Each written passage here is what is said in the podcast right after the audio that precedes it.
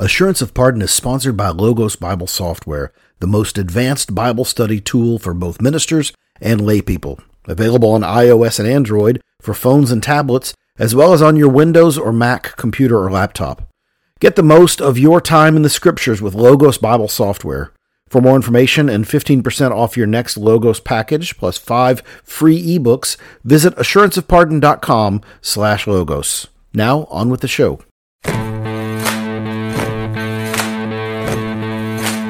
Welcome to Assurance of Pardon, a podcast about the gospel, the Bible, the church, what it all means, and why it all matters. I'm Scott Davis, pastor of Hope Presbyterian Church in Hot Springs, Arkansas. I'm Gage Jordan, assistant pastor of youth and families at First Presbyterian Dyersburg in Dyersburg, Tennessee. Gage, here we are for our season on seeing Christ, understanding Christ in the Old Testament. And uh, you and I were talking earlier, this is a, a, topic we could spend the rest of our podcasting career uh, on this topic uh, because it really there really is that much there. The Old Testament does point to and describe Jesus. That's the way Jesus refers to himself as the fulfillment of the Old Testament. That's the way the apostles uh, talk about Jesus as the fulfillment of the Old Testament. And so there's much here for us to talk about. And uh, before we go any further, though, I want to remind everybody that Assurance of Pardon is sponsored by Logos Bible Software. You can take your Bible study to the next uh, level with Logos Bible Software.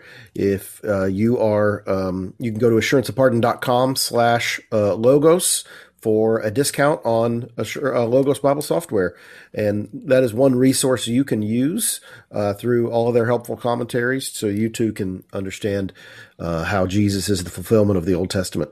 Absolutely. And uh, we'd also encourage you if you um, enjoy these episodes and you'd like uh, to look for places that have similar content and, and can help enhance your study of theology, check out our, our friends at the Society of Reformed Podcast uh, at reformpodcast.com, uh, or you can uh, subscribe to their RSS feed, uh, Society of Reformed Podcasters, wherever uh, you listen to your podcast. Yeah.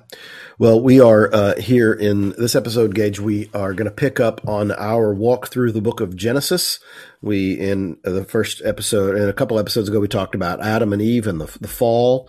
Uh, last week, we came back to uh, Cain and Abel, and then we talked about Noah. And that brings us to the next major figure in um, not just in the book of Genesis, but in, in the Bible, uh, and that is Abraham. Uh, tell us a little bit about how we can understand Abraham as pointing us forward to Jesus.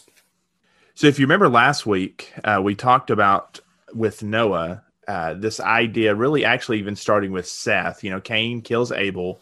Adam and Eve have a third son in Seth, and there appears to be this um, this lineage of seeds, right? These these two offsprings or these two types of people and so in that, you see um, th- this hope that there's going to be this guy that's going to show up and he's going to save the world from the, the brokenness of sin. Going even to Noah, right? Noah's dad is like, I've got a son. He's going to get us out of this, right? Well, as that kind of continues, that doesn't go away. And then you get to Abraham and in Abraham, you have our first patriarch. You have one that is one Gentile that is plucked from the land of Ur, called to go to a land of promise that he doesn't know, called to follow the Lord. And as he is following the Lord, you get to Genesis 12, which we're going to look at here in just a second. You get to Genesis 12, and and in that you get this promise that if he would look up to the stars, if he would look up look around and see the the sand if he could number the stars and if he could number the grains of sand that's how many generations are going to come from him. And then specifically from abraham is going to come a offspring that is going to bless the nations. And so here you kind of have the culmination of the thing they've been waiting on. And they're expecting, okay, his offspring. So, like his son, maybe his grandson.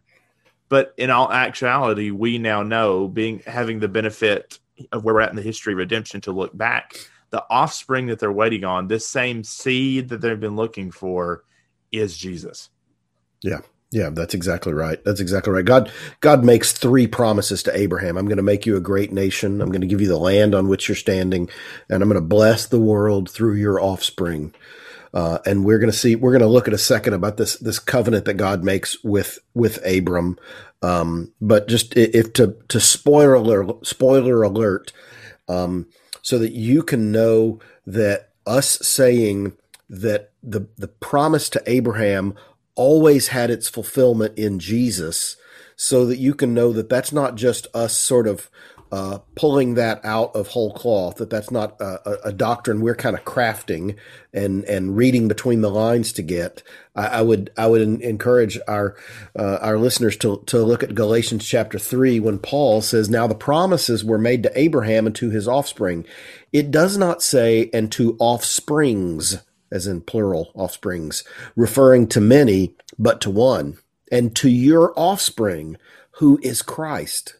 Uh, and so Paul makes it clear all of those promises that, that I'm going to bless the world through your offspring is that that blessing is going to come through Jesus himself. So Jesus is the way all of these promises find their fulfillment. And if you get that, so much of the, the, the confusion about the Old Testament and the New Testament and Jesus and current day Israel and end times and uh, cleanliness uh, law, kosher. It's so so many things are immediately kind of sorted out when you That's get right. when you get that one thing that the promises to Abraham find their fulfillment in Christ. It's important in this conversation as we look at Abraham to know that these Old Testament patriarchs didn't have a different faith than we did. Right. So when we're talking about seeing Jesus in the Old Testament, we're not just trying to read something we want to see in there. These guys actually had the same faith that we did. I was actually talking to a uh, church member the other day during the men's prayer breakfast, and as we're looking in the Psalms, um, he kept asking, "How do you know that David had Jesus in mind here, or or even if he didn't have Jesus specifically, like as in he knew the name Jesus, right? He had he knew he was writing in a, in a way that some of this was beyond him, or how do you how do you we know that when he's talking about righteousness, he's not just talking about trying to earn his own salvation. Well, I took him straight here to Romans chapter 4, which I think is the the partner verse to Galatians 3, right? Yeah. So if you're trying to understand Abraham and the connection to Jesus, um, read Genesis 3 alongside this passage in Romans 4. Romans 4 it begins in verse 1. What what then shall shall we say we gain was gained by Abraham, our forefather according to the flesh? For if Abraham was justified by works, he has something to boast about, but not before God. For what does the scripture say? Abraham believed God and it was counted to him as righteousness. That references back to chapter 12 that we're going to look at here in uh, just a second. And it references back to Genesis 15. So then it says, verse 4 Now to to the one who works, his wages are not counted as a gift, but his due. And to the one who does not work, but believes in him who ju- justifies the ungodly, his faith is counted as righteousness. Just as David also speaks of the blessing of the one to whom God counts righteousness apart from works. Blessed are those whose lawless deeds are forgiven and whose sins are covered. Blessed is the man against whom the Lord does not count sin. So here, Paul does something re- really significant. He's already done that with the offspring in Galatians 3. He's making a similar argument in uh, Romans 4 when he's he basically says, "Hey, here's Abraham, here's David." Like that's a good chunk of the Old Testament in right. these two guys. They believed that the righteousness that they were given was credited to them outside of themselves, and they were forgiven despite their sin. That's the gospel. Yeah. Right. And so it's important, when, even when we talk about this idea this offspring, Abraham was looking for an offspring outside of himself to save him and his people from their sins. Yeah, yeah. I want to I want to uh, point everybody to uh, Genesis chapter 15 um, because uh, what you do with Genesis 15 is is so important. Um, in, in Genesis chapter 15. Um, you know, because God has made these promises to to Abraham that uh, I'm going to make you a great nation. I'm going to, you know, you're going to have lots and lots and lots of, of children. Um, but he ha- he still hasn't done it, and, and Abraham's not a young not, not a young uh, spring chicken.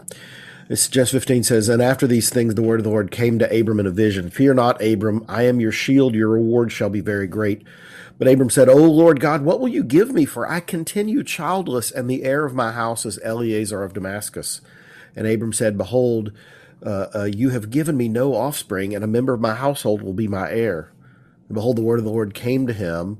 This man shall not be your heir. Your heir shall be your uh, your your very own son shall be your heir.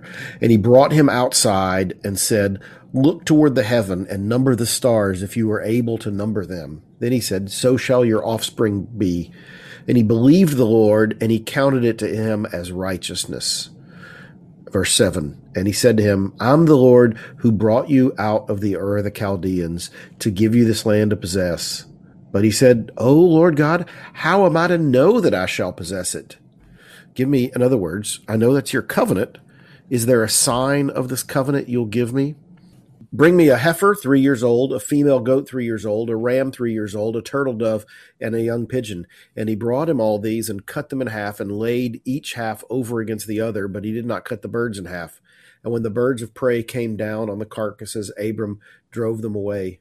As the sun was going down, a deep sleep fell on Abram, and behold, a uh, dreadful and great darkness fell upon him. Then the Lord said to Abram, Know for certain that your offspring will be sojourners in a land that is not theirs, and will be servants there, and they will be afflicted for four hundred years. But I will bring judgment on the nation that they serve, and afterward they shall come out with great possessions. And as for you, you shall go to your fathers in peace, and you shall be buried in a good old age. And they shall come back here in the fourth generation, for the iniquity of the Amorites is not yet complete. Here's the key. Verse 17. When the sun had gone down and it was dark, behold, a smoking fire pot and a flaming torch passed between these pieces. On that day, the Lord made a covenant with Abraham saying, To your offspring I give this land, from the river of Egypt to the great river Euphrates, the land of the, Keniz, uh, the Kenites, the Kenizzites, the Kadmonites, the Hittites, the Perizzites, the Rephaim, the Amorites, the Canaanites, the Girgashites, and the Jebusites. Now, what in the world is going on with this? Uh, what's going on? What is this cutting the animals in half? Um, right that is what what uh, Abram knows exactly what's going on. What's going on there is uh, is it's a it is the making of a covenant between uh, in in um, today, today, by the way, if we're going to make a, a, covenant, we might call a, a, a, notary, right? We might we might get a lawyer and a notary, and we would have them authorize this.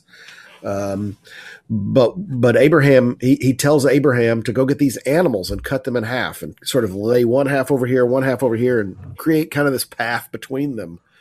Um, and and Abraham knows what to do. He knows what's going right. on here. He knows a covenant is about to happen um, what would happen in those days is the greater king would promise to protect the lesser king, right? Um, right. The the uh, uh, uh the the the great the suzerain and the vassal, the yeah, suzerain yeah. and the vassal, yeah. And animals would be they would seal this promise, this protection, this covenant, they would seal it with an oath, and animals would be cut in pieces. It would be laid on either side, making a sort of path with the carcasses.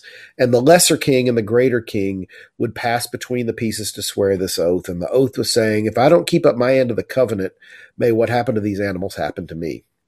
Yes. Um, sometimes it was the lesser, sometimes it was just the lesser king would pass through, calling right. down these curses on himself.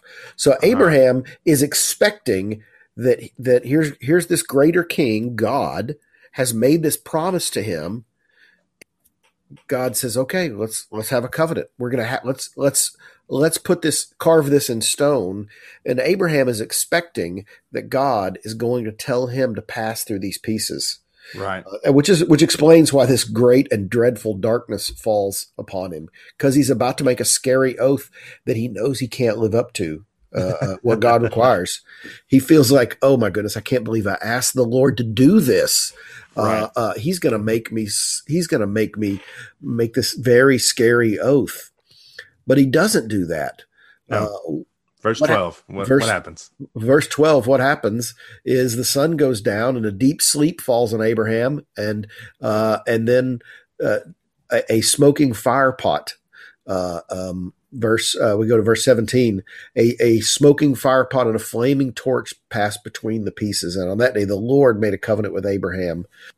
What is the significance of the smoking fire pot uh, and the, the well, I mean, if you look at the rest of Genesis leading into Exodus and the rest of the the story of the people in in the first five books of the Bible, when God is leading His people through the promised land to to Canaan through the wilderness, and He moves them every time they're supposed to pick up the tabernacle and follow the Lord. The way they know is He the way He reveals Himself is through a um, through fire and smoke, yeah. right? Through and, and so it's interesting here that the way this kind of starts out, the way the story begins, is this is the way the Lord is going to reveal Himself. It's it's the it's Yahweh Himself, yeah, show, showing up and walking through the pieces Himself.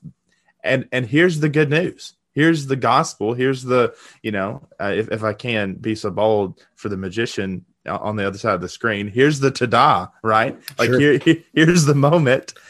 Jesus is the one who who took the punishment of the broken covenant on himself. He yep. was the one who tore himself in half on our behalf by breaking his body and shedding his blood. And the good news of that covenant faithfulness is told to us every single time in the proclamation of the word and in the sacraments, right? Amen. At the table, we are shown each and every time we come to the table that it's Yahweh in the flesh, it's God in the flesh, in Christ, the second person of the Trinity, who broke his body. Yep. Yeah. It's it's Yahweh in the flesh, the second person of the Trinity, who shed his blood. Yeah, that that's so key. When you get that, and again, what we see is when we read the these Old Testament narratives with Christ as the center, these narratives become gospel for us. They become joy inflicting news. We can go, "Wow, that's that's like reading Matthew, Mark, Luke, and John. That's that's the gospel that's because it. you have a God who makes a covenant with a, with a sinful people and then calls down the curses of that covenant on Himself. God, uh, right. uh, Abraham does not pass through the pieces because God passes through them in, on his behalf. Uh, and and when we get to to bring it full circle and help our help our listeners uh, uh, visualize this, when when in the upper room the night before he was crucified, Jesus takes a loaf of bread and breaks it in half, and you can just imagine him holding one half in his left hand and one hand in his right hand, saying, "This is my body broken for you." In other words, tomorrow I'm going to pass between these pieces. That's it. This is what's going to happen. My body is being broken for you, just like those animals' bodies were broken. I'm the Lamb of God who takes away the sin of the world. I am calling down the curses of the covenant on myself because I not only make the promise, I keep the promise which is why it's good news, which is why we say it's gospel, it's joy inflicting news, to use uh, Tim Keller's uh, uh, language. Uh, and it's why, why, why we want you to do it as often as possible. Let's yeah. let's go ahead and throw that out there, right? Yeah. Like that's why it's more than just remembering something. Yeah. It's actually yeah. a means by which grace is being communicated to you.